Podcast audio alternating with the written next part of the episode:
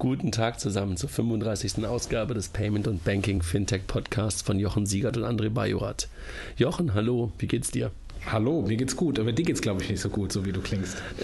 Na, mir geht's eigentlich gar nicht so schlecht, aber meine Stimme geht weg und ich hoffe, das ähm, halte ich jetzt noch ein Stündchen aus hier. Ähm, ansonsten musst du mit unserem Gast, den wir heute dabei haben, ähm, musst du einfach ein bisschen mehr sprechen. Welchem okay. Thema widmen wir uns heute? Ja, äh, wir wollen uns dem Thema P R und Fintechs mal widmen. Wir hatten das Thema ohnehin schon äh, länger auf, auf der Agenda, das mal ähm, die Rolle von P R und, und den Fintechs äh, mal zu diskutieren und das mit dem Gast, ähm, auf den wir gleich kommen werden. Aber jetzt kam natürlich die Woche ähm, diese Handelsblatt-Artikel, ähm, wo die Lendico-Pressemitteilung auseinandergenommen wurde und ähm, letztendlich so diese Übersetzung zwischen Fintech-P R-Deutsch und Re- Realdeutsch äh, vom Handelsblatt sehr offensichtlich gemacht wurde. Insofern passt es perfekt jetzt auch äh, zu unserem Thema P R und Fintechs. Und dazu haben wir einen Gast, den Sebastian Rumberg. Wobei das natürlich, sorry, ganz kurz, auch ein bisschen gemein ist, weil es ja generell, glaube ich, ein, äh, ein Übersetzungsthema bei Pressemitteilungen gibt und nicht nur bei, nicht nur bei Fintech. Aber wir sprechen natürlich hier über Fintech. Sorry, Sebastian, ich wollte nicht, nicht reinhaken. Stell du dich gerne auch kurz vor. Überhaupt kein Thema. Hi zusammen. Ähm, genau, Sebastian Rumberg. Ich arbeite als P R-Berater für die Tech-Agentur Balu P R in Berlin. Ähm, ist eine P R-Agentur, die sich vor allen Dingen auf Hightech-Firmen wie TransferWise, einige Fintechs und alle großen und kleineren ähm, Startups spezialisiert hat. Genau, und schön bei euch zu sein. Ja, schön, dass du dabei bist. Jochen, du, du hattest gerade irgendwie eingehakt. Du wolltest, glaube ich, gerade was sagen. Nee, nee, ich wollte nichts sagen. Alles klar. Willkommen, Basti. Okay.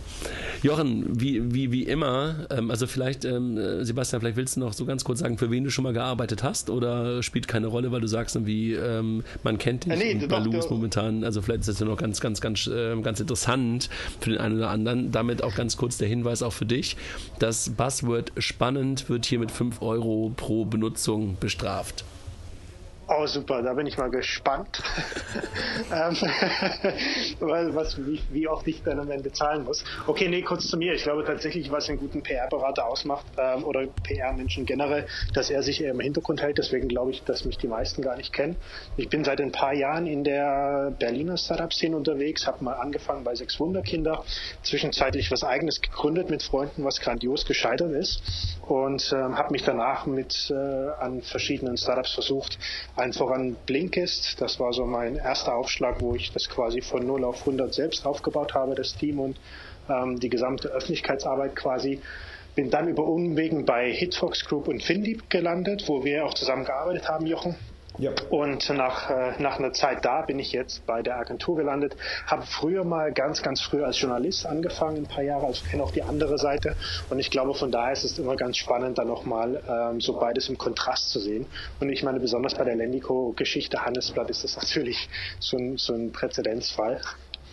Genau, damit, so viel vielleicht zu mir. Damit hast du auch gerade schon das erste Mal fünf Euro in dieses Phrasenschwein werfen dürfen. Genau, richtig. Alles klar, bevor wir einsteigen, äh, wie immer, also bevor wir über das eigentliche Thema sprechen, ähm, kurz nochmal die News der Woche, Jochen. Und ich würde dich bitten, dass du so ein bisschen durchführst, dann kann ich meine Stimme ein wenig ähm, äh, schonen. Ja, also erstmal äh, für die Shownotes nochmal diesen, diesen Handelsblatt-Artikel ähm, äh, zum Thema Lendico-Pressemitteilung. Ähm, dass, dass diejenigen, die ihn nicht gelesen haben, der ging zwar relativ stark durch, die, durch Twitter und Co., aber diejenigen, die ihn nicht gelesen haben, äh, können den nochmal in den Shownotes danach lesen. Ähm, dann gibt es die Woche sehr, sehr viele Payment-Themen, kurioserweise. Ähm, Angefangen war das, ich glaube, am, am Sonntag oder am Montag mit dem Artikel von Rudolf Linsenbarth, ähm, der nach dem Ende von Yapital, über das wir ja letzte Woche schon gesprochen hatten, einen ähm, Artikel äh, geschrieben hat ähm, bei äh, Mobile Zeitgeist nach dem Motto, wer ist denn der Nächste? Und ähm, drei Tage später war der Nächste schon da. Nämlich, der uns aber ehrlich Click gesagt nicht überrascht hat, ne? Ja, ja. Ähm, ja, insofern äh, Click and Buy als, als weiterer Großer ähm, hat aufgegeben. Es gibt keine, ähm, keine offizielle Pressemitteilung äh, dazu. Ähm, es ist so, dass äh, es auf der Website von Click and Buy einfach nur einen Hinweis gab, dass Click and Buy äh, zum dreißigsten vierten aufhört, nächsten Jahres. Ähm, und äh, das ungefähr nach fünf Jahren, nachdem die Telekom äh, es ähm, akquiriert hat. angeblich damals zu einer Bewertung von um die hundert Millionen Euro. Ähm, und äh, insofern ähm, bereinigt sich der Markt im Moment massiv. Und was man auch hört, äh, dazu gibt es keine Pressemitteilung, weil ich habe es von zwei P S Ps bereits gehört, dass angeblich Visa auch V Punkt M E einstellt, also auch der PayPal-Clone. Äh, insofern, falls jemand mal hier zuhört ähm, und das bestätigen kann oder uns eine Pressemitteilung schicken kann, äh, wo das offiziell ist, äh, würden wir es auch mal reinnehmen. Aber ähm, ähm, wir hören da im Moment, dass einige Große sich da zurückziehen und es eben nicht nur Japital und getroffen hat. Ja, das ist in der Tat, äh, momentan passiert da wirklich eine ganze Menge bei denen, die halt irgendwann möglicherweise sogar vor, wie Click und Buy, vor PayPal da waren oder mindestens zeitgleich.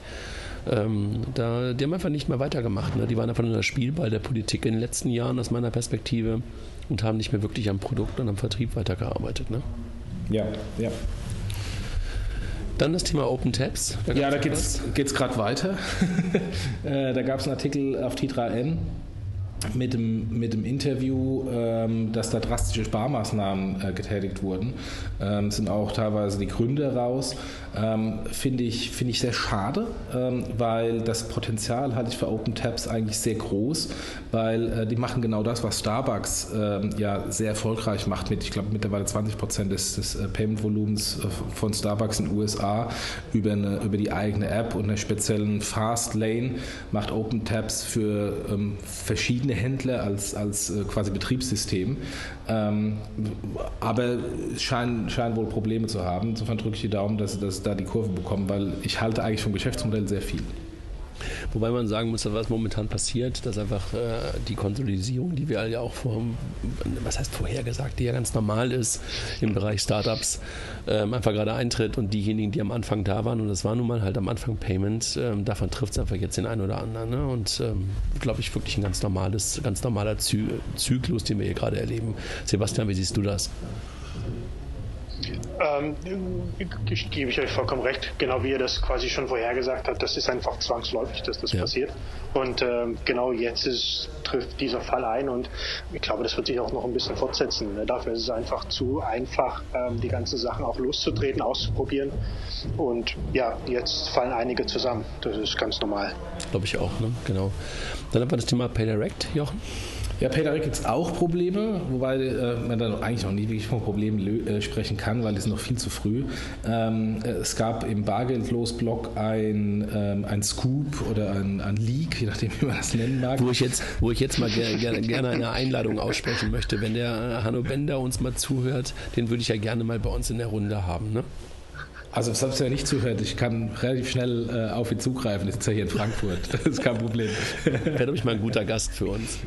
Ja, ähm, der hat, ähm, äh, der hat ähm, von irgendwo einer D K, also Deutsche Kreditwirtschaftssitzung, ähm, wohl eine Präsentation bekommen, ähm, vom, ich glaube vom Juni, Juli oder so, ähm, wo die Prognose ähm, von PayDirect drin steht hinsichtlich der, ähm, der Händler, der angeschlossenen Händler in verschiedenen Phasen äh, für, das, ähm, für, die, für, das, ähm, für die Aufschaltung von, von PayDirect bei den Banken. Ähm, und da ist zumindest zum aktuellen Status quo äh, PayDirect mit den, äh, ich weiß nicht, mittlerweile zehn Händlern ähm, hinter den eigenen Zielen jetzt schon hinterher. Ich meine, jetzt kann man natürlich sagen, ob das jetzt irgendwie zehn oder fünfzehn Händler ähm, zum aktuellen Zeitpunkt sein müssten, macht eh keinen großen Unterschied. Ähm, wenn man aber nur den Vergleich macht zu, zu Yapital, wie viele Händler Yapital in der sehr frühen Phase schon hatte, ähm, ist das schon, und vor allem was für, was für eine Qualität von Händler Yapital hatte, ist das schon jetzt so eine Diskrepanz äh, gegeben. Ähm, aber ich würde das jetzt auch ehrlich gesagt nicht überbewerten. Ist vielleicht so ein bisschen Häme nach dem Motto, guck mal, ihr schafft's nicht oder so. Aber da bin ich ja noch ähm, offen. Also da würde ich mich ja noch gar nicht festlegen wollen. Ich glaube, ja. die haben noch ja. eine Chance, da sind wir uns ja immer einig, dass wir daran ja auch ja. ein Stück weit glauben und dass, wenn das jemand irgendwie auf die Reihe bekommt, dann halt aus der Banken, aus der Bankengruppe, oder? Ja, genau, genau. Und in dem Zusammenhang noch ein, noch ein Hinweis auf einen anderen Podcast. Ähm, ich weiß nicht, wer den kennt, Bits und, äh, Bits und Co. Ähm, Podcast, äh, Bits und So, sorry, nicht Bits und Co. Bits und So Podcast. So eigentlich so ein, ein Apple-Fanboy-Podcast, deswegen höre ich den ab und zu mal. Und in der, in, der, in der Folge, in der letzten Folge äh, vierhundertneunundvierzig, also wir sind jetzt bei Folge fünfunddreißig mit unserem Podcast, die schon bei vierhundertneunundvierzig. Ähm, ähm, haben wie lange, wie lange reden die immer? Oh, zwei, drei Stunden. Es ist, äh, oh, also okay. ich, ich höre den nie ganz durch. Ich, ich, es gibt dann immer relativ schnell.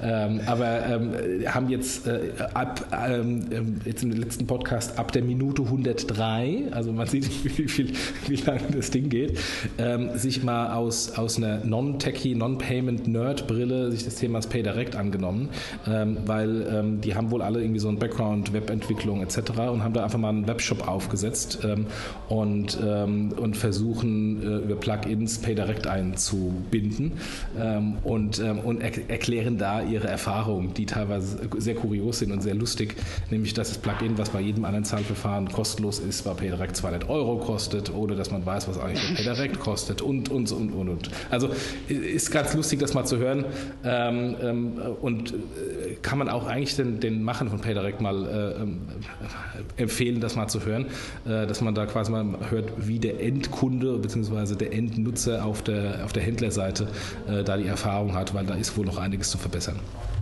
Aber das ist ja auch klar in der Anfangsphase, aber in der Tat wahrscheinlich ein guter Spiegel, das wirklich mal direkt von, von, von einem Merchant zu hören, ne? Und von, vor allem ja. von so einem typischen Longtail-Merchant wahrscheinlich, ne? Richtig, genau, ja. Mhm. Dann die Kollegen von Sofort mit beeindruckenden Zahlen, ne? Also die haben wirklich eine Pressemitteilung diese Woche rausgebracht, wo sie, wo sie mittlerweile stehen, ne?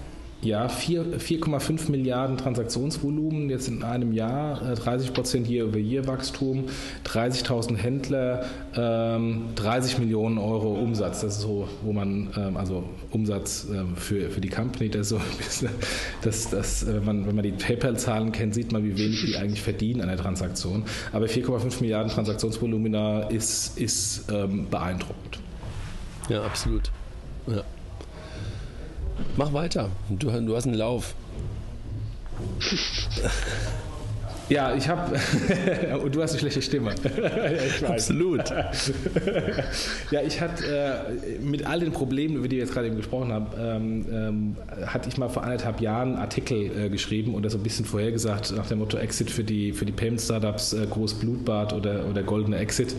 Ähm, habe den ehrlich gesagt selbst auch wieder vergessen gehabt in der Zwischenzeit, aber der ähm, Rudolf Linsenbarth hat in seinem Artikel, wo wir gerade eben am Anfang drüber gesprochen hatten, einen Hinweis dazu gemacht. Den habe ich nochmal gelesen und musste teilweise sehr viel schmunzeln, ähm, wie konkret äh, da die aktuelle Entwicklung vorhergesagt wurde. Äh, also wer, wer Lust hat, kann das auch mal lesen. Wir tun es einfach in die Shownotes reinmachen. Du Orakel. Nein, kein Orakel. Das ist äh, einfach ein, einfache Analyse und mit ein bisschen äh, Bauchgefühl für Markt. Sag ich doch Orakel. So, was passiert? Schreien. Was passiert denn mit, was passiert mit Apple Pay, Jochen? Wenn es jetzt schon ja, in ja, Australien... Apple Pay. Apple Pay äh, steht, ähm, oder beziehungsweise nicht die Apple Pay steht unter Druck, sondern die Banken in Australien stehen von der Regierung unter Druck, weil sie sich gegen Apple Pay äh, wehren. Ähm, war auch interessant, äh, dass das offensichtlich so eine, so eine Wichtigkeit hat, äh, dass, da, dass die Regierung da ähm, einschreitet. Ähm, was das mit freiem Markt zu tun hat, frage ich mich, aber finde ich find trotzdem interessant, dass, dass, da, ähm, äh, dass da was passiert.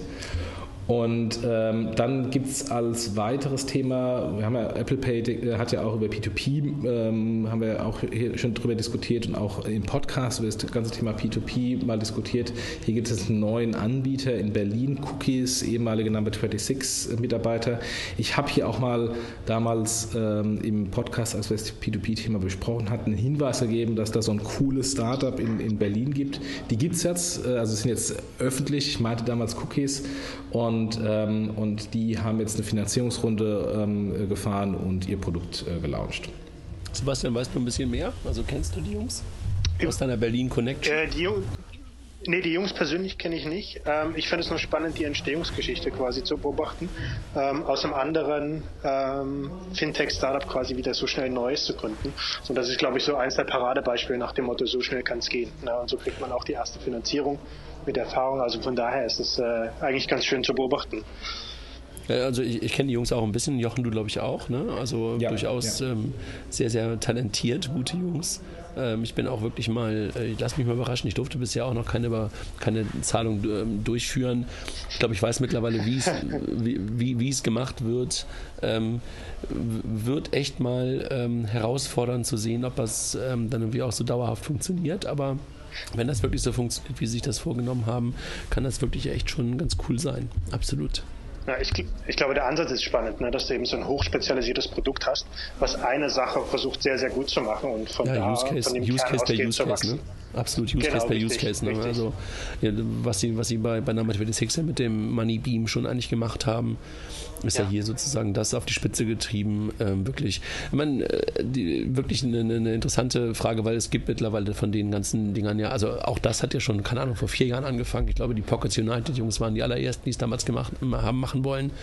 Und dann hast du halt Kringle, dann hast du Landstar und ein paar andere und, und PayPal ja auch, ähm, kann man ja auch da durchaus zuzählen. Aber dass da jemand nochmal kommt und sagt, okay, ich löse dieses Thema möglicherweise nochmal auf einem anderen Weg und wir wollen jetzt nicht so viel ausplaudern, was wir schon wissen, ähm, aber auf einem anderen Weg, ähm, was nochmal wirklich anders gedacht ist, das ist schon mal echt nochmal, äh, echt gut. Also ich bin wirklich gespannt, wie es funktionieren wird. Jochen, Barzahlen geht auch weiter, ne? Die Kollegen ähm, machen gerade echt einen ganz guten Job, sind ja auch bei Number twenty-six ähm, in, der, in, der, in der Kooperation, dass man sich an den ganzen Barzahlen, Filialen, barzahlen.de Filialen, das sind ja Rewes und D Ms und sowas, auch Geld holen kann. Und jetzt haben sie, glaube ich, nochmal Rewe dazu gewonnen, ne? Richtig, und wollen da eine äh, von den Banken äh, unabhängige Zahlungsinfrastruktur aufbauen. Das ist eine große Vision. Mal gucken, ob sie das schaffen. Ja, wobei, äh, genau, wo, wo, wo, wobei ich diesen Satz irgendwie auch, ähm, da musste ich ein bisschen drüber nachdenken und dann, als ich gelesen habe, dass natürlich immer dann die Karte und das Konto ist, also diese Unabhängigkeit ist ja dann noch relativ. Ne? Ich glaube, äh, im Text wurde dann auch deutlich, dass es unabhängig von den Bankfilialen stattfinden sollte. Wo man natürlich auch sagen kann, kann ich im Online-Banking heute auch schon, aber egal. Ähm, unabhängig von der Filiale, das Ganze machen, aber ist ja anders gedacht und ich drücke die Daumen, dass es da funktioniert. Dann hatte ich noch einen Link eingestellt, ähm, Tyro oder Tyro, ich weiß nicht genau, wie sie ausgesprochen werden, nochmal Australien. Warum eigentlich so interessant? Also einmal halt, äh, es geht um P O S, also Point-of-Sale-Payments. Und ähm, der Gründer von dem ganzen Ding ist unser ehemaliger potenzieller Superminister zu Zeiten, als Gerd Schröder, glaube ich, äh, Minister werden wollte, Joost Stollmann. Ich weiß nicht, wer sich noch an den erinnert. Der ist dann irgendwann, glaube ich, nach Australien äh, auf Weltreise gegangen oder ist auf Weltreise gegangen und ist dann irgendwann in Australien hängen geblieben und hat dort, dort diese Firma Tyro gegründet, die jetzt gerade ein zweiundsiebzig Millionen Funding bekommen hat und das Thema Point-of-Sale-Business oder Point-of-Sale-Payment in Australien umkrempelt. Ja. Was für eine coole Geschichte, oder? Ja, absolut, ne? Jochen, weißt du noch, weißt du noch zwei Worte mehr dazu? Ich meine, das Thema Point of Sale ist in Australien ja ein bisschen anders nochmal gelöst. Ne? Da gab es keinen wirklichen Scheme und die haben wirklich ein Scheme aufgebaut, ne? Ja, ich hatte, ich hatte mal bei dem Brad äh, King ähm, Breaking Banks Podcast ein Interview mit dem, dem Joost Stollmann gehört, äh, vor vielleicht einem halben Jahr oder so, äh, der da sagte, als er mit der Idee da hingekommen ist, haben ihn alle für verrückt erklärt. Also so eine richtige äh, Gründerstory. Jeder sagt, du bist verrückt, das klappt sowieso nicht. Und, ähm, und er beweist es und kriegt jetzt noch eine Finanzierungsrunde, ja. Ja, also im Grunde genommen hat er sowas wie Girocard nachgebaut, muss man ganz ehrlich sagen, ne? Ja. Aber inklusive halt auch der ganzen Infrastruktur. Ja. Hut ab. Lustig, ein Deutscher in Australien macht das Payment neu. Lustige Welt. Dann haben wir das Thema Payment mal hinter uns gelassen und gehen mal in die allgemeine äh, Fintech-News rein und vielleicht machen wir das ein bisschen schneller. Blockchain, das nächste große Ding der Banken, ne? Teilen wir einfach nochmal in der Süddeutschen. Das ist ja das Buzzword, äh, was jetzt irgendwie ähm, so den Übergang zweitausendfünfzehn, zweitausendsechzehn, glaube ich, am meisten prägt, ne? Blockchain. Richtig. Und äh, dann gibt es eine... Ähm Eine Studie von Roland Berger, die sagen, dreißig Prozent der Bankrevenues sind durch Fintechs gefährdet. Auch das ist jetzt nichts Neues, das gab es vor zwei Jahren von, schon von Accenture, aber jetzt haben im Grunde alle drei größeren äh, Beratungsgesellschaften das Gleiche gesagt. Jetzt fehlt eigentlich nur noch B C G. Dann, dann, ist es offiziell. Dann genau, ist es offiziell. Genau, dann, dann, dann geht es aber in den Hype-Cycle Hype oder was auch immer, was da noch kommen kann. Äh, dann irgendwie echt ein tolles Interview bzw. tolle Wünsche von Anno Lederer. Ich weiß nicht, wer den Namen kennt. Ehemaliger, ähm, ehemaliger Vorstandsvorsitzender der G R D, dem Rechenzentrum der, eines Teils der Volks- und Raiffeisenbanken, der, glaube ich, jetzt ausgestiegen ist ungefähr vor... ich würde mal sagen, vor knapp einem halben Jahr, glaube ich, ne, aus der offiziellen Rolle und gerade auf I T-Finanzmagazin mal zehn Wünsche an Banken geäußert hat, wo ich mich einfach nur gefragt habe, ob man so eine Art von Wünsche erst dann äußern kann, wenn man raus ist aus, der, aus dem eigentlichen ähm, operativen Tun. Aber wahrscheinlich ist das so, ne? Ja, ich, ich sage jetzt, ich kommentiere das jetzt nicht. Aber das kann sich wirklich jeder nur, also einfach echt gut, ne? Also gute Dinge, jetzt nichts irgendwie, dass man sagen würde, da hat jemand was gesagt, was noch niemand gesagt hat, aber das aus diesem berufenen Munde von einem ex-internen und natürlich irgendwie auch noch gut damit Beschäftigten, diese Sachen nochmals auf den Punkt gebracht zu bekommen, fand ich wirklich echt gut. Ja. Fand ich wirklich stark. Ähm, dann haben wir am Dienstag, Jochen, gemeinsam auf der Bühne das Fintech des Jahres zwanzig fünfzehn announced. Ne? Also das heißt, da weisen wir nur nochmal demnächst darauf hin, weil es ab sechzehnten Dezember die Möglichkeit gibt, wieder das Fintech des Jahres zwanzig fünfzehn auf payment und banking Punkt com zu wählen. Und freundlicherweise sind die Kollegen vom Mein Inkubator dieses Mal dabei, ähm, die das Ganze mit, mit supporten und wo wir dann am zweiten Februar die Preise verleihen dürfen. Ne? Richtig. Jochen, jetzt mach du nochmal weiter, meine Stimme geht wieder. äh, ganz kurz, Number sechsundzwanzig hat jetzt europäische Ambitionen, hat angekündigt, äh, in sechs weitere E U-Länder äh, zu, zu exportieren oder zu expandieren, nicht exportieren, expandieren. Äh, dazu kurz äh, die Informationen in Shownotes. Dann interessante Statistik gehört eigentlich zum Payment-Bereich. Ähm, dass äh, in der Mobilbranche hat ähm, ähm, eine Statistik gezeigt, dass dreißig Prozent des Online-Payments in Deutschland jetzt mittlerweile von mobilen Endgeräten initiiert wird und da Android führend ist, kein Wunder aufgrund der Verbreitung von Android-Telefonen. Dann noch ein Artikel vom, von Capital, vom Dirk Elsner, der einen Bericht gebracht hat vom Roundtable aus dem Bundestag, wo der Sparkassenpräsident Fahren schon eine stärkere, stärkere Regulierung für Fintechs gefordert hat und so getan hat, als würden die Fintechs nicht reguliert, nur die Banken würden reguliert. So etwas, etwas bissiger Kommentar ähm, dabei vom, vom Dirk. Ähm, und dann last but not least von dir, kannst du vielleicht noch ein bisschen was dazu sagen, äh, du hast eine, ähm, eine Fintech-Map oder Landscape für Österreich gemacht, die erstaunlich leer ist. Ja, ich habe einfach mal an, angefangen darüber nachzudenken, was dann so in Österreich passiert. Also von der Schweiz kriegt man eine ganze Menge mit. In Österreich kriegt man momentan relativ wenig mit. Alle feiern immer George zurecht, also das Banking der, der ersten Bank. Aber eigentliche Fintechs ähm, sieht man relativ wenig. Es gibt ein paar Deutsche, die halt auch in Österreich unterwegs sind, so wie euer ehemaliger, ja, die Arbeitgeber ist falsch, aber eure ehemalige Partnerfirma, das Avedo und Jochen, doch dein Arbeitgeber war schon ein Stück weit, die ja schon in Österreich unterwegs sind und auch in der Mathematics. Aber so richtig österreichische Fintechs, habe ich mal gedacht, guck mal, was es da so gibt, und bisher relativ wenige. Also wer noch welche kennt und die noch nicht auf der Landscape drauf sind oder auf diesem Ding da drauf sind, was ich mal als, als Karte verkaufe, nein, Verkauf ist falsch, äh, was ich so nenne, ähm, dann, äh, dann gerne den Hinweis hier. Lasst uns zum Thema kommen. Wir haben schon genug über News geredet. Jochen, du hast das Wort. Ja, äh, Sebastian, was ist denn die Rolle von P R generell? Ähm, geht es da um Aufbau einer Marke? Geht es da um Kundenakquise? Ähm, kannst du einfach mal einführend ähm, so die Rolle von P R bei Fintechs mal ähm, erklären? Aber definitiv, das ist, da kommen wir gleich zum spannendsten und größten Thema. Ähm, Die nächste Stunde habe ich Zeit. Ich glaube, ich muss auch fünf Euro ins, äh, ins Phrasenschwein werfen. Aber insgesamt zwanzig bis hier. Also, aber du bist bei zwanzig glaub angelangt. Ich, ich habe es gemerkt. äh, P R, ja, da passiert unglaublich viel. Ich glaube tatsächlich, dass es ähm, besonders in der Startup-Szene zu einem wahnsinnigen Umbruch in dem Thema gekommen ist. Ähm, früher ging es ja vor allen Dingen um Vertrauensbildung, Kommunikation im weitesten Sinne und sehr langfristige Effekte. Und das verschiebt sich, zumindest was ich beobachtet habe, die letzten zwei, drei Jahre hin zu ähm, letztendlich Akquisekanal, wie er von vielen gesehen wird. Es geht immer weiter hin zu kurzfristigen Effekten, die man sich wünscht. Viele erhoffen sich vor allen Dingen erstmal ähm, Nutzergewinnung, wenn sie dann mal im Handelsblatt oder bei der Zeit oder bei irgendeinem kleinen Fintech-Blog äh, oder kleineren Fintech-Blog gelandet sind oder auch den größeren. Und da ist im Augenblick ein riesiges Spannungsfeld da. Ne? Also zum einen natürlich ist immer noch das ähm, Content und Branding sind ja immer noch die größten Schlagworte. Und ich glaube, besonders was die, was die Markenbildung angeht, ist auch da ein riesiges, äh, ein riesiges Thema da, was viele aber auch, glaube ich, missverstehen, ähm, weil sie einen extrem großen Fokus darauf legen, dass sie glauben, jetzt erstmal eine Marke definieren zu müssen, wofür sie stehen, und darüber vergessen, dass es besonders am Anfang, wenn eigentlich noch nicht viel da ist, ne, nehmen wir zum Beispiel Cookies, ähm, dass es eigentlich auch erstmal darum geht, funktioniert das, wie schnell geht das. Ne? Die sind ja schon relativ weit, aber andere gibt es, die erst eine Idee haben und dann erstmal fünf Monate damit experimentieren, wie wollen sie sich im Markt äh, positionieren. Und deshalb, also um zurückzukommen auf die P R, Ich glaube vor allen Dingen, es ist ein langfristiger, ähm, ein langfristiger Bereich, der es immer noch ist, der sich gar nicht so schnell entwickeln kann, wie sich das die meisten Startups wünschen, ähm, hat aber mittlerweile ein extrem wichtiges Element dazu gekommen, wo es eben auch um die Akquise geht. Und ich glaube, vor zwei, drei Jahren ist ja der Begriff des Growth Hackings aufgekommen, ne? Als die Leute sich Gedanken gemacht haben, Mensch, wir haben jetzt Marketing und wir haben P R und eigentlich zielt beides auf dasselbe ab, nämlich Wachstum.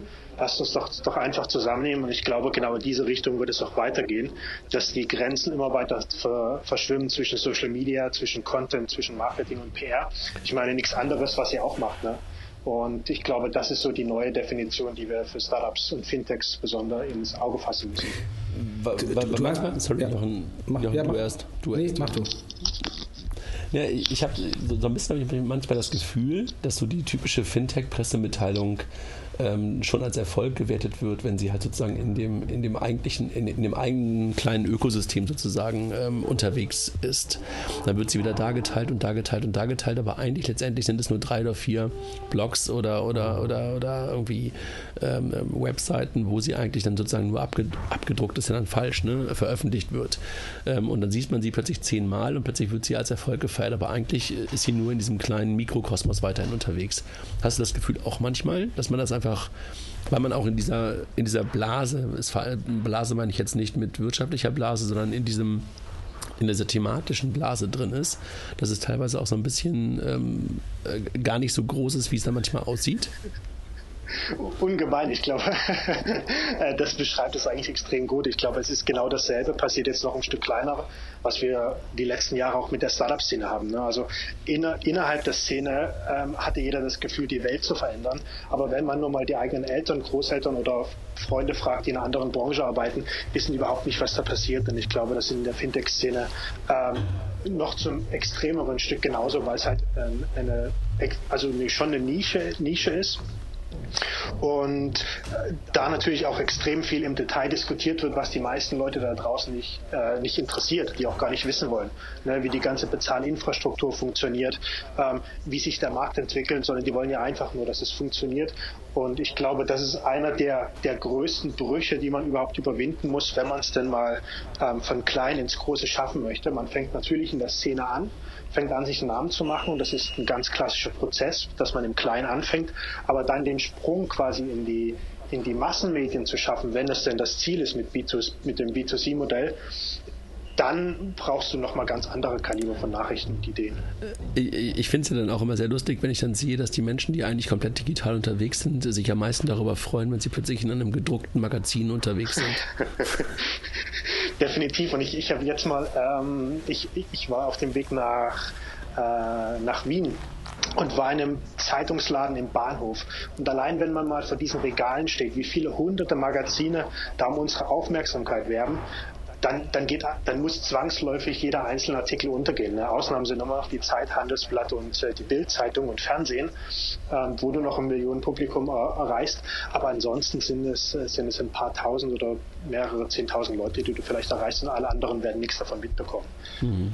Jochen, du hattest aber gerade, ich hatte dich unterbrochen, du äh, hattest ich, gerade auch eine Anmerkung oder eine Frage. Ja, ich wollte fragen, ähm, genau das, was du sagtest mit, mit ähm, den, ähm, den großen Publikumsmedien, das wird ja auf den Webseiten immer äh, dann geschrieben und nicht nur im Fintech, sondern auch bei normalen E-Commerce-Startups, bekannt aus Handelsblatt, Zeit, F A Z, Z D F et cetera et cetera.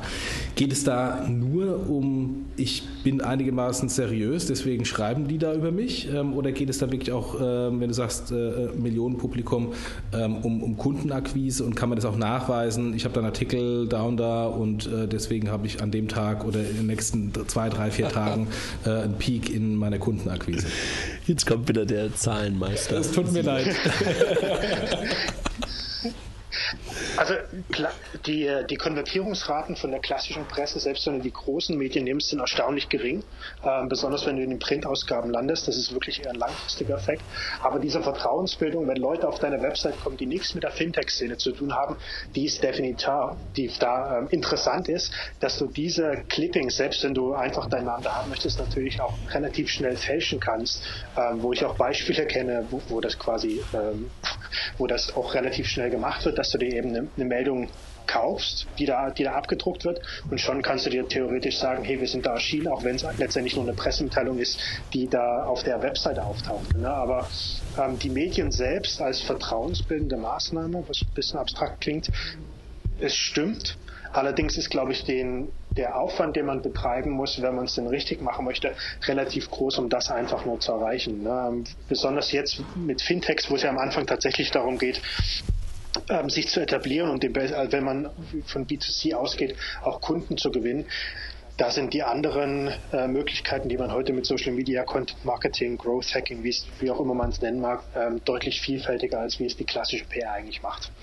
Und was ist da wichtiger? Ist da, äh, die, sind die klassischen Publikumsmedien wichtiger ähm, oder die sozialen Kanäle, oder sollte man beide bespielen, oder wo ist da aus deiner Sicht ähm, ein Fokus zu setzen? Ja, das ist das Blöde an der P R, ähm, dass sie sich immer relativ nah am ähm, an dem jeweiligen Beispiel orientieren muss. Ich meine, es gibt zehntausende Blogbeiträge da draußen und die lassen sich relativ schnell runterschreiben. Das sind die zehn wichtigsten Dinge, die, auf die du achten musst. Aber allein schon, wenn wir zwei Payment-Anbieter nehmen, ähm, kann sich das schon extrem unterscheiden. Ne? Für die einen kann es sinnvoll sein, sich tatsächlich an die, ähm, an die, an die Fachpresse allein zu wenden, und für andere kann es spannend sein, vor allen Dingen auf Social Media zu setzen. Das lässt sich pauschal leider nicht sagen, sondern das müsste man sich im Detail angucken. Das ist immer so ein bisschen der undankbare Teil, wenn man über das Thema spricht. Vielleicht können wir noch ein paar Beispiele nehmen, aber generell ist es dann doch immer so, dass man sich tatsächlich erstmal reindenken muss, nach dem Motto, die zentrale Frage ist, wo sitzen denn die Leute, die ich überzeugen möchte? Eines der Paradebeispiele ist, dass Startups sagen, wir wollen auf TechCrunch, wir wollen auf TechCrunch. Und für viele macht es überhaupt keinen Sinn, da zu sein. Klar hast du deine vierzigtausend Hits auf deiner Webseite, ähm, wo vielleicht auch ein paar Leute dann konvertieren und du dieses Streugut hast. Aber mittlerweile gibt es deutlich bessere und zielgerichtete Ansätze, dahin zu kommen. Ähm, ich glaube, eine der Möglichkeiten, die noch sehr wenig beachtet werden, auch weil sie relativ unsexy ist, ist, dass du dich an die klassischen Online-Foren wendest. Ne? Dass du dir irgendwelche anderen Online-Communities anguckst, wo du heute wahnsinnig gute Ergebnisse erzielen kannst. Vielleicht mal ähm, zwei Beispiele aus der jüngeren Praxis. Ich habe eine, eine Launch-Kampagne, es geht jetzt nicht um Fintech, sondern ein ganz anderes, eine Messaging-App, da damals unbekannt, das war ähm, Ende letzten Jahres aus Portugal, und die hatten das Problem, die hatten tausend Nutzer ähm, und hatten die, die App hat funktioniert, es ging einfach darin für Android, dass du zwei Startbildschirme hast, und wenn du direkt da drauf gemalt hast, dass es bei dem anderen in Echtzeit synchronisiert ist, was wir heute als nette Idee bezeichnen und bei vielen Teenies, ähm, glaube ich, echt gut angekommen ist. War damals quasi das Problem, Mist, wie machen wir das jetzt? Und vor, ich glaube, vor einem Jahr, da war damals Product Hunt. Ich glaube, das ist jedem ein Begriff, oder? Die Community? Ja. Ja. Okay. Ähm, genau, also diese, diese, diese Plattform, wo, wo jeder sein Produkt quasi ähm, vorstellen kann, wenn es dann eingereicht wird, war für uns der Startschuss, und wir haben dann eine ganz, ganz einfache E-Mail rumgeschickt, tatsächlich an TechCrunch, ein paar Online-Android-Magazine, äh, die größten, und angefangen mit Product Hunt eben, wo wir das eingereicht haben, und am Ende hatten wir irgendwie eine Reichweite von fünfhundert Millionen Menschen in der Theorie errechnet, aber das hat dazu geführt, dass wir dreihundertfünfzigtausend Downloads hatten, ähm, und danach ging das steil weiter bergauf. Also für diese Fälle kann es extrem sinnvoll sein, aber bei anderen funktioniert das gar nicht, weil die meisten Leute überhaupt noch nicht den Use Case sehen, und ich glaube, und jetzt kommen wir zum anderen tollen Thema, ist, äh, ist das Thema Geduld. Ich glaube, die eine Sache, die bei P R immer sehr, sehr undankbar ist, dass es zum Teil sehr, sehr lange dauern kann, bis du dann die wirklich coolen Ergebnisse hast, dass du eben in den großen Medien landest, und dass der Weg bis dahin ähm, oftmals deutlich verdeckter ist und du dann immer wieder von anderen liest und in der Zwischenzeit ständig die Frage dir stellst, warum bin ich da noch nicht, ne? Warum sind wir da noch nicht genannt? Das ist äh, nochmal ein ganz eigenes Thema. Mhm. Und ähm, P R und Marketing, kann man das überhaupt abgrenzen? Ich meine, jetzt, äh, wenn man diese Lendico-Pressemitteilung anschaut, da ist ja teilweise viel Marketing-Sprech drin. Ähm, sollte man das machen? Sollte man das vermischen? Sollte man das ganz trennen? Ist es überhaupt trennbar? Wie, wie siehst du das? Ich glaube, da kommt es auch extrem auf den Charakter an von den Leuten, die das Unternehmen führen. Ähm, ich bin der Meinung, man kann durchaus damit spielen. Und wenn man auch dahinter steht, ne? Also je extremer man in seiner Position ist und wenn man sich das traut, umso dankbarer nehmen das die Medien auch auf, weil es natürlich Klicks bringt. Ähm, aber wenn es quasi gegen die eigene Natur geht, weil man eben nicht auf den, auf die, äh, ähm, mal richtig auf den Tisch hauen kann oder das möchte, dann würde ich davon abraten. Also ich selbst bin immer ein Freund von einmal Transparenz, weil warum etwas verstecken? Und heutzutage ist äh, die Hilfe für andere, wie, wie man sie auch ganz oft sieht und auch ihr in eurem Blog macht, quasi frei Tipps und eure Expertise teilt. Ich glaube, das ist mit eines der besten Themen. Aber wenn es dann tatsächlich mal, jetzt reden wir über Pressemitteilung, darum geht, dann auf die große Vision auszumalen oder versuchen, irgendwelche Zahlen aufzuhübschen, dann kann das ganz, ganz lange gut gehen, weil es die meisten einfach nur augenrollend ignorieren. Aber irgendwann platzen den Journalisten dann halt offensichtlich der Kragen, ähm, wenn sie den ganzen Tag mit solchen Meldungen bombardiert werden. Und ich glaube, Pressemitteilungen sind eines der, äh, der missverstandensten Mittel überhaupt heutzutage in der P R, wo auch immer noch viele Startups denken, die müssen eine Pressemitteilung machen. Ich glaube, das ist überhaupt nicht mehr nötig, weil es letztendlich um die Geschichte dahinter geht, die einfach nur erzählt werden möchte. Aber ich, äh, ich glaube, wir haben gerade so viele Themen angeschnitten. Vielleicht ähm, wollen wir noch mal ins Kleine zurückkommen. Wie seht ihr das? Ja, alles gut. Also ich finde das ja, ich finde das ja gut, auch so ein bisschen so sozusagen ähm, glo global galaktisch darauf zu gucken. Wobei ich mich dann gerade frage, wenn du sagst, Pressemitteilungen sozusagen als Element völlig überbewertet, wahrscheinlich hast du völlig recht, und, und das ist auch einer der, der Gründe wahrscheinlich gewesen, warum die Jungs vom Handelsblatt einfach mal äh, das jetzt mal so hochgeworfen haben. Was glaubst du denn? Also was ist der richtige Weg, um Journalisten, wenn man sie dann ansprechen möchte, zu erreichen? Also ist es dann eher wirklich das, der, der persönliche Kontakt, den du dauerhaft aufbaust? Also wie, wie, wie sollte man es dann richtig machen, wenn du, wenn du den Tipp mal geben, geben würdest? Ich, ich glaube, dass man, dass man ähm, lass mich versuchen, auf zwei Fragen einzugehen. Zum einen, wie wichtig ist der persönliche Kontakt? Und das andere, ähm, in welchen Fällen funktioniert welche Art der Kommunikation am besten? Pressemitteilung bis hin dann zum Tweet, wo man einfach Leute anschreibt. Ähm, was den, was den Kontakt zu Journalisten angeht, es hilft natürlich, die Leute zu kennen. Allerdings habe ich in den letzten Jahren immer mal wieder so, wir würden es im User-Testing A B Testing nennen, also tatsächlich in einem Pitch parallele Sachen versucht. Zum einen komplett unbekannte Leute mit einer Geschichte angeschrieben und das verglichen mit den Leuten, die ich kenne und wie hoch dann die Wahrscheinlichkeit war, dass sie es abgedruckt haben. Und das Ergebnis war in den meisten Fällen fünfzig fünfzig. Ähm, liegt an zwei Sachen. Je spannender die Geschichte ist, was in der Natur der Sache liegt, umso, umso ähm, fröhlicher sind natürlich auch die Leute, das abzunehmen und dann darüber zu schreiben. Aber zum anderen nützt es eigentlich auch nichts, jemanden zu kennen, wenn er sowieso keine Zeit hat. Na, dann, dann kann man noch die, die besten Freunde sein, und das passiert mir natürlich auch. Manchmal macht es das sogar schwieriger, wenn man mit Journalisten befreundet ist, weil man ihnen dann weniger auf den Keks gehen kann, weil man ein schlechtes Gewissen hat. Ähm, Aber selbst wenn sie, wenn sie dich noch so gerne mögen, wenn sie gerade keine Zeit haben, dann haben sie keine Zeit und dann fällt es runter. Und ich glaube, dieser, genau dieser Konflikt verschärft sich nur noch mehr, weil sich die Meldungen natürlich immer weiter häufen über die letzten anderthalb Jahre, dass viele Journalisten auch in Kernpositionen jetzt auf die andere Seite wechseln. Und damit steigt der Wettbewerb ungemein, um diese Aufmerksamkeit noch, ähm, um auf diese, auf diese Aufmerksamkeit quasi aufzuspringen. Da können wir gleich ein drittes Thema aufmachen, jetzt danach, und zwar nach dem Motto, wie wichtig ist heute der Pitch und gibt es nicht elegantere Wege, quasi diese Aufmerksamkeit auch zu bekommen? Und aber zwischenzeitlich nochmal auf das, auf das zweite Thema, ähm, wo es darum ging, welches Mittel ist der, ist der richtige, richtige Weg? Und ich glaube, da ist es tatsächlich so, dass, dass man auch wieder eine Skala ziehen kann von klassischer Industriekommunikation hin zu extrem moderner Kommunikation, wo du dann bei Bloggern auf der einen Seite bist und bei äh, den ganz, ganz traditionellen Fachmagazinen auf der einen. Bei den Fachmagazinen hast du immer noch die Pressemitteilung, die super funktioniert, die die auch erwarten, einfach weil sich da seit fünfundzwanzig Jahren nichts geändert hat und diese Medien davon leben, dass du auch mal ein Editorial kaufst oder dafür bezahlst. Und auf der anderen Seite hast du heute die Blogger, die die Augen rollen, wenn du ihnen auch überhaupt nur eine Pressemitteilung wie hinkrachst, weil natürlich niemand mehr Lust hat, die zu lesen. Und ich glaube, auf dieser einfachen Skala kann jemand relativ schnell für sich abschätzen, wie sinnvoll es ist, da tatsächlich jetzt mit einer Pressemitteilung zu arbeiten. Was vielleicht als Tipp für alle, die keine Zeit haben, was extrem gut funktionieren kann, ist, bevor du eine Geschichte überhaupt schreibst, eine Pressemitteilung, ich habe es erlebt, dass dass Unternehmen da Wochen dran gesessen haben an einzelnen Wortformulierungen, die im Nachhinein überhaupt niemand mehr interessiert. Ähm, ich glaube, dass man diesen Prozess mittlerweile umdrehen kann und einfach sagt, man gibt jemandem eine Geschichte und sagt dem, hier, was hältst du davon, wenn wir dazu was machen?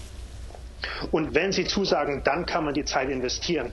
Dann hat man auf der einen Seite extrem viel Zeit gespart und auf der anderen Seite ähm, hat man den Leuten auch nicht viel Zeit gekostet, weil die besten E-Mail eigentlich die ist, die du in zwei, drei Sätzen erzählen kannst und nicht mehr. Ne? Also ich habe ähm, sowohl als Journalist als auch dann später E-Mails bekommen, die gingen über fünfzig, sechzig Zeilen, wo in dem letzten Satz dann irgendwo eine Frage war, worum es eigentlich ging. Und das ist etwas, was man heute relativ häufig beobachtet und ich glaube, was eine der, der wichtigsten Verbesserungsvorschläge ist überhaupt, ganz egal, ob jemand mit dem Thema anfängt oder nicht, dass du deine E-Mails in zwei, drei Sätzen oder maximal einen Absatz formulierst.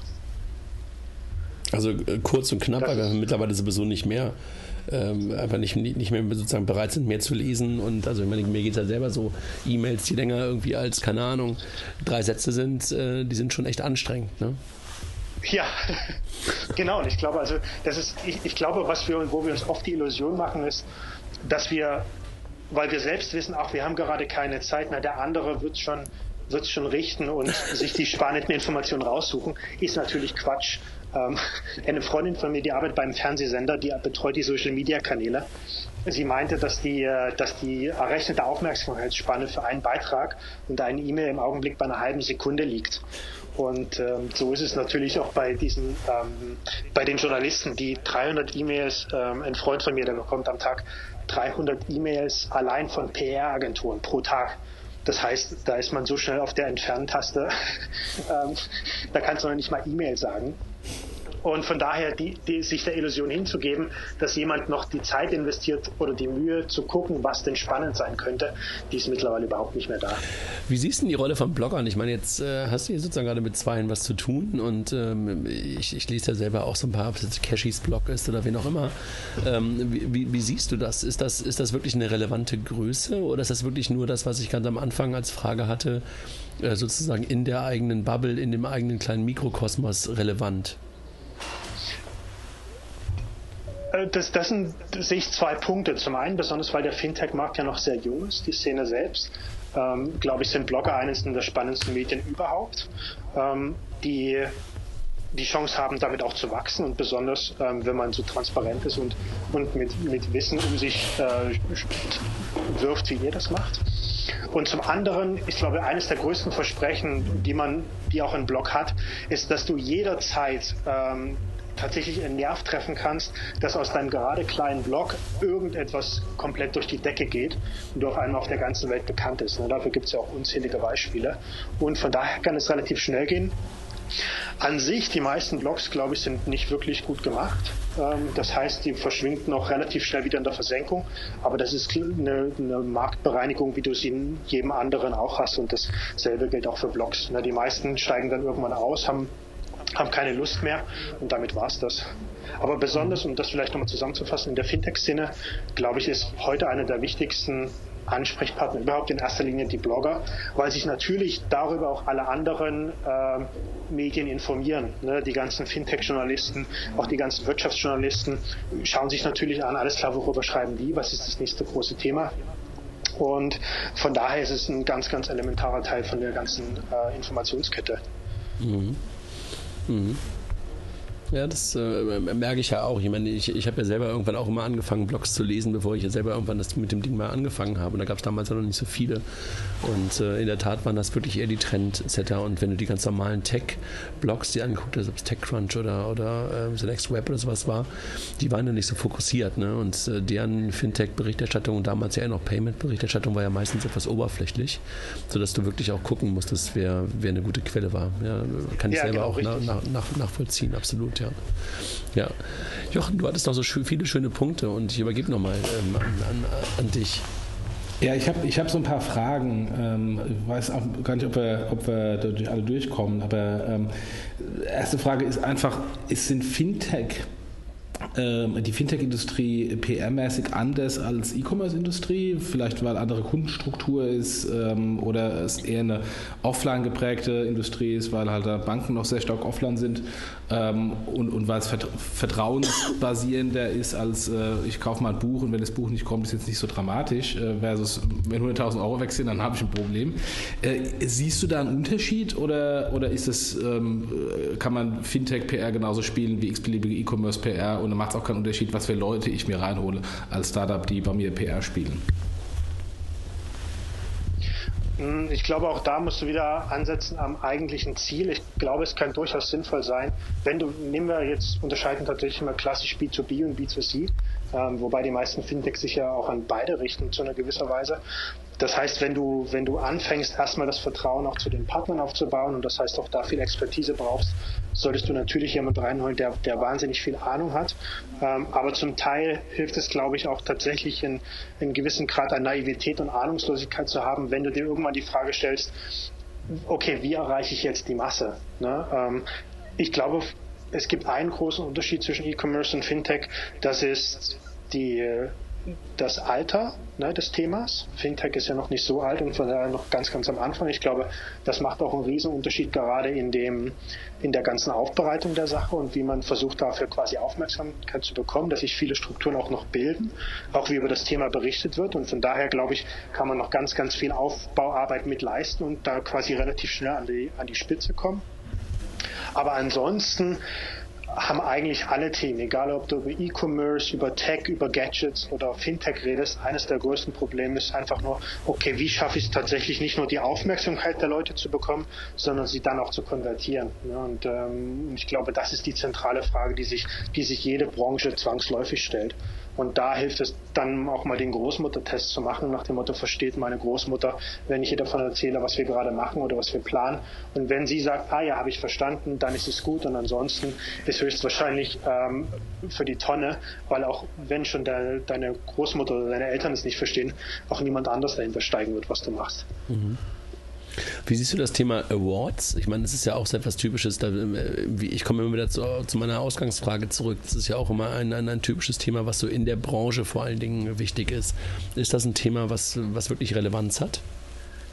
Ich glaube ja, da kommen wir zu einem ganz, ganz spannenden Thema, nämlich nach dem Motto, ähm, wie, wie sieht heute Erfolg aus? Und ich glaube, wenn du immer präsent bist und diese Dinge auch gewinnst, so lächerlich sie auch sein mögen, ähm, dann erzeugt das automatisch auch eine Attraktivität für alle anderen, wenn sie sehen, du bist immer da, du bist immer präsent, du bist immer in den Medien äh, und du gewinnst diese Innovations-Awards ähm, oder was auch, wie auch immer die Preise sind. Also sich damit zu schmücken, sie selbst haben, glaube ich, in den meisten Fällen gar keinen so großen Wert, außer natürlich für die Branche, wo du dann wieder bekannt bist. Ähm, aber was, und ich glaube, da kommen wir noch zum anderen Thema, nämlich das große Thema Cleverness. Wie clever geht man mit den ganzen Sachen um, dass du dann noch relativ schnell diese Awards wieder nehmen kannst. Nehmen wir an, du hast zwei gewonnen. Natürlich, auf einmal kannst du dich preisgekrönt nennen. Ne? Und, ähm, und damit gehst du wieder an den, nimmst wieder die nächste Geschichte in die Hand und sagst, hey, guck mal, ähm, die Jungs haben gerade zwei Preise gewonnen, unterhaltet euch doch mal. Und wenn es nur allein dazu führt, dass sich endlich mal jemand für dich Zeit nimmt und dir tatsächlich ein paar tiefgründige Fragen stellt, dann hat das seinen äh, Sinn und Zweck schon erfüllt. Mhm. Verstanden.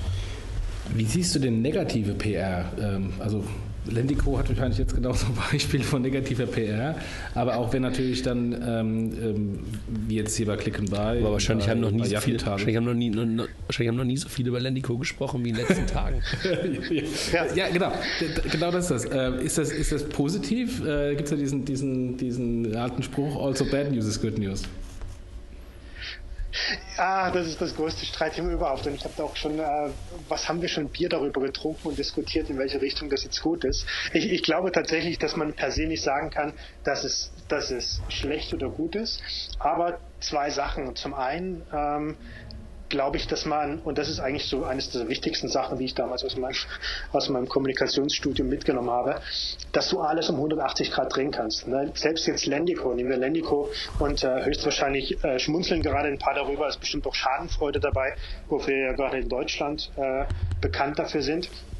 Aber du kannst lustigerweise genau diese Situation nutzen, um gestärkt da rauszukommen. Natürlich bedeutet das, dass du mit Substanz darauf reagieren musst und nicht nur ein paar schöne Worte. Aber wenn du tatsächlich beweisen kannst, was ja dann im Handelsblatt quasi zerrissen wird nach dem Motto, wir reden nicht darüber, aber wir haben trotzdem die Substanz. Oder aber, wenn du das nicht machen kannst, dass du im nächsten Jahr beweist, du bist auf einmal durch die Decke gegangen, weil dann wird jeder sagen, guck mal, die Jungs waren einmal, ähm, haben wir noch drüber gelacht, aber jetzt sind die quasi das Paradebeispiel. Ähm, ich glaube, wenn wir über P R reden, dann liegt der Fokus wahnsinnig doll auf dem, auf dem Status quo, auf dem Jetzt. Aber letztendlich, und das hat ja auch, haben ja ganz, ganz viele Geschichten gezeigt, selbst Shitstorms, wo, wo sich Hunderttausende von Menschen engagiert haben ähm, und, und man denkt, oh mein Gott, jetzt geht die Welt zu Ende, hatten in ganz, ganz vielen Fällen überhaupt keine Auswirkungen auf die, auf die Bottomline, auf das Geschäft selbst.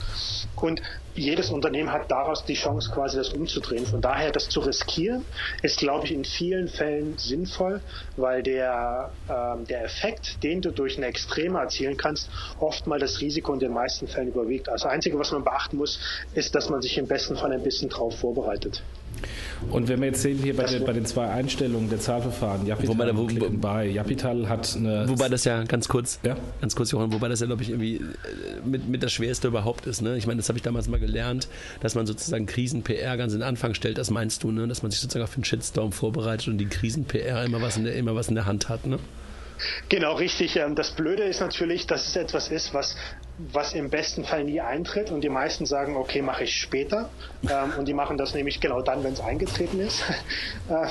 Das ist ein bisschen undankbar, aber per se sollte man sich diese Fragen definitiv mal stellen und ganz ehrlich, es, es braucht eigentlich gar nicht viel, sondern man lädt sich zwei, drei Freunde ein, abends auf ein Bier und fragt die, okay, jetzt grillt mich mal, stellt mir mal die schwierigsten Fragen oder zerreißt mal mein, mein, mein Geschäft und da hast du eigentlich schon die besten Ansätze, um dir dann zu überlegen, wie komme ich da raus. Mhm. Jochen, du hattest gerade sozusagen ein bisschen Krisen-P R, wobei am Ende eines Geschäfts ist es eigentlich keine Krisen-P R mehr, ne? Dann ist es sozusagen nur so eine Abwicklungs-P R. Ne? Ja, wobei auch, du, auch dann Reputation, Reputations-P R äh, für die dahinterliegenden Konzerne. Also Japital hat ja, ja. Äh, hat ja Otto eine Pressemitteilung rausgebracht, äh, die ich sehr, sehr gut fand, wo man sehr offen äh, die Probleme angesprochen hat und auch ähm, ähm, man muss auch scheitern können und muss auch zugeben, dass es halt nicht funktioniert hat und das haben sie aus meiner Sicht sehr, sehr gut gemacht, während Ähm, Click and Buy einfach äh, gar keine Pressemitteilung rausgebracht hat und man dann quasi der Presse äh, seinen Weg äh, gibt, äh, zu äh, interpretieren, warum es eingestellt wurde. Siehst du da irgendwelche Vor- und Nachteile von den beiden Strategien oder ist es am Ende des Tages vollkommen egal? Ich glaube, in, es ist tatsächlich im weitesten Sinne egal, wenn wir das einfach mal oberflächlich betrachten, ähm, einfach weil die Effekte für beide im ersten Moment gering sind und beim nächsten Projekt sowieso schon wieder nur angesetzt wird und diese eine Pressemitteilung niemand mehr beachten wird. Aber was unterschwellig passiert, ich glaube, da wird es spannend und ähm, du hast ja gesagt, bei, bei Yapital, ich bin wahrscheinlich gerade bei sechzig, siebzig Euro, die ich euch zahlen muss, oder? Also Ach, vierzig ungefähr.